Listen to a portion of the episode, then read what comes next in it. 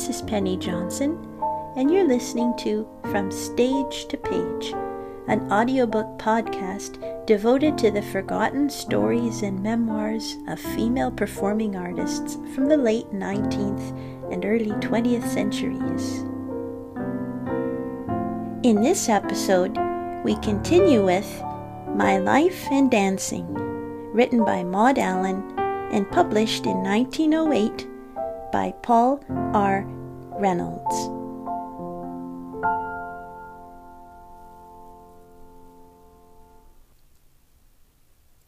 Chapter six.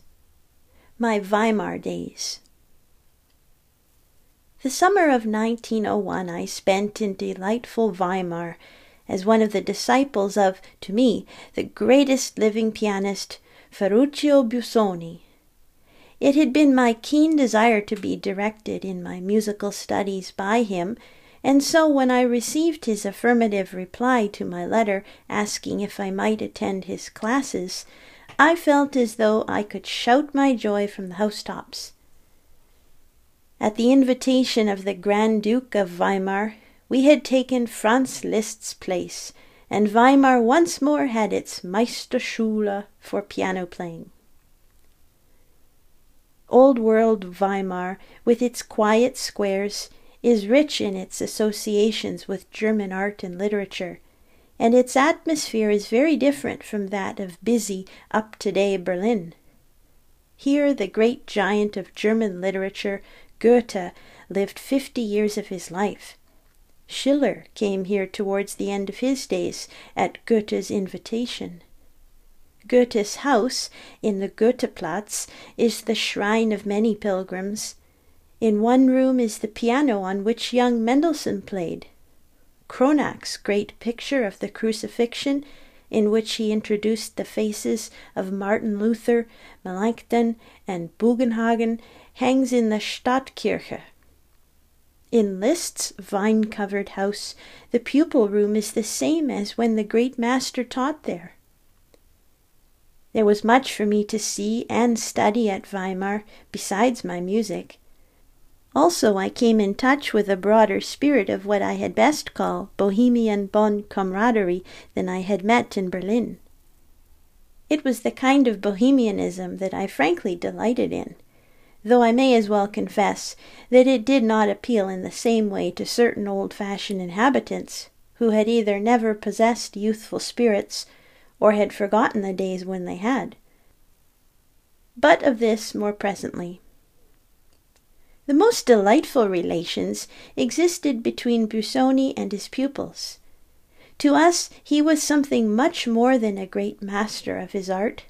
We really might have been his children, and when our work was done, we seemed to share quite naturally in his family life, with his wife, the dearest of women, and his two beautiful children. And what a mixture! American, Scotch, Canadian, Russian, Serbian, Austrian, French, Italian, and other nationalities. The German tongue was our Esperanto. We devoted our mornings to hard study. Busoni was an inspiring master. On two afternoons in the week, Tuesday and Friday, we gathered at the Tempel Herrenhaus for an informal kind of concert. There was no fixed program, but though there was a delightful spontaneity about these afternoons, we only gave of our very best. In fact, in one respect, they were not unlike a Quakers' meeting, when only those who feel inspired rise to speak. But there the comparison ceases. We were really like a very large, happy family. On other afternoons, when lunch was done, we would go to Busoni's beautiful villa for afternoon coffee. No ceremony, no formality. We were sure of friendliness and simple welcome. Time had a way of skipping on these delightful afternoons, and we generally stayed to tea as well. At other times, Busoni and his wife would come to us, or perhaps make an expedition to one of those open-air spots beloved by Germans, and take our coffee there.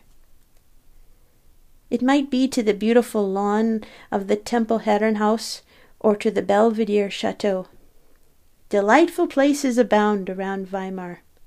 Indeed, we loved our master for the kindly, simple nature that went hand in hand with his wonderful brilliancy in art, and no one delighted more in our affection and respect for him than his dear wife. My memories of those Weimar days are like a breath of clean, fresh air.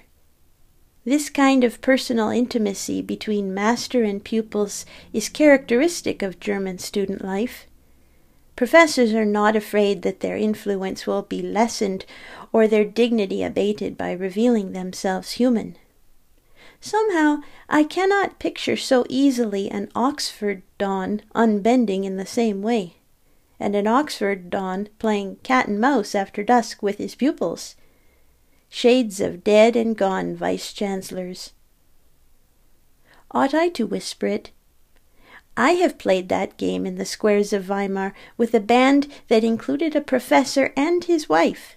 Worse still, certain prim and formal old ladies complained to the authorities, and the police were doubled in certain quarters to prevent the possibility of any repetition of such a terrible offense. We certainly did disregard some conventions. Another cause of complaint was our whistle. Instead of climbing up many stairs to a friend's room, we would whistle a two-noted, peculiar signal from the street. It saved time, and was part of the bon camaraderie that made those days delightful. Sometimes, as we wandered through the squares and streets, a bohemian band of brothers and sisters, we would all link arms and take two short steps with one foot and a long one with the other, and so continue. Hopla! It was just glad spirits asserting themselves spontaneously, and if we did behave like children let loose, I, for one, have had no regrets since. Then we would have supper parties in our rooms, after which we would see one another home, a somewhat lengthy process, delayed by hopla and cat and mouse. A quiet, moonlit square, a ring of us linked hand to hand, now closing in and shutting out the pursuer, now opening out to permit the pursued to dodge and thread away among us. Laughter, excitement, and unfeigned happiness, that is my remembrance of cat and mouse as we played it till those prim, shocked inhabitants put the police on our wicked tracks. But perhaps we had kept them awake. But those delightful, free and easy days of hard study and bon camaraderie came to a close all too soon. The autumn of nineteen oh one found me back in Berlin. I was continuing to give rhythmic, physical expression to my fancies and the inspiration of silent music or the memories of picture or nature. But I was still keeping my own confidence. My joy in trying to give expression to my idea seemed to make the idea grow, and soon it was dominating my thoughts. Perhaps of all the great painters whose works I have studied, Botticelli has influenced me the most.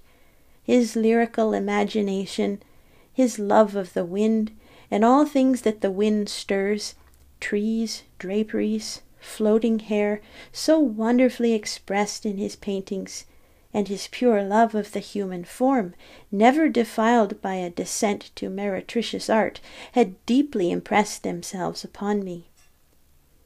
But if he inspired pose in those formative days, I was thinking more of the Greek dancing girls when I turned my thoughts to my draperies. On those lines I fashioned my first dress. I had no doubts as to the rightness and truth of my idea, but I did experience dark moments when I wondered if I were the fitting person to give it expression. I had made the acquaintance of many distinguished artistic and literary men and women in Berlin, and among these Marcel Remy, the Belgian composer, musical critic, and savant. But as yet I did not know him well enough to count him a friend, deeply as I respected and admired his sparkling talents and his unerring sensitive taste, and I little dreamed when I thought of mentioning my idea to him that he would one day compose the music for the vision of Salome.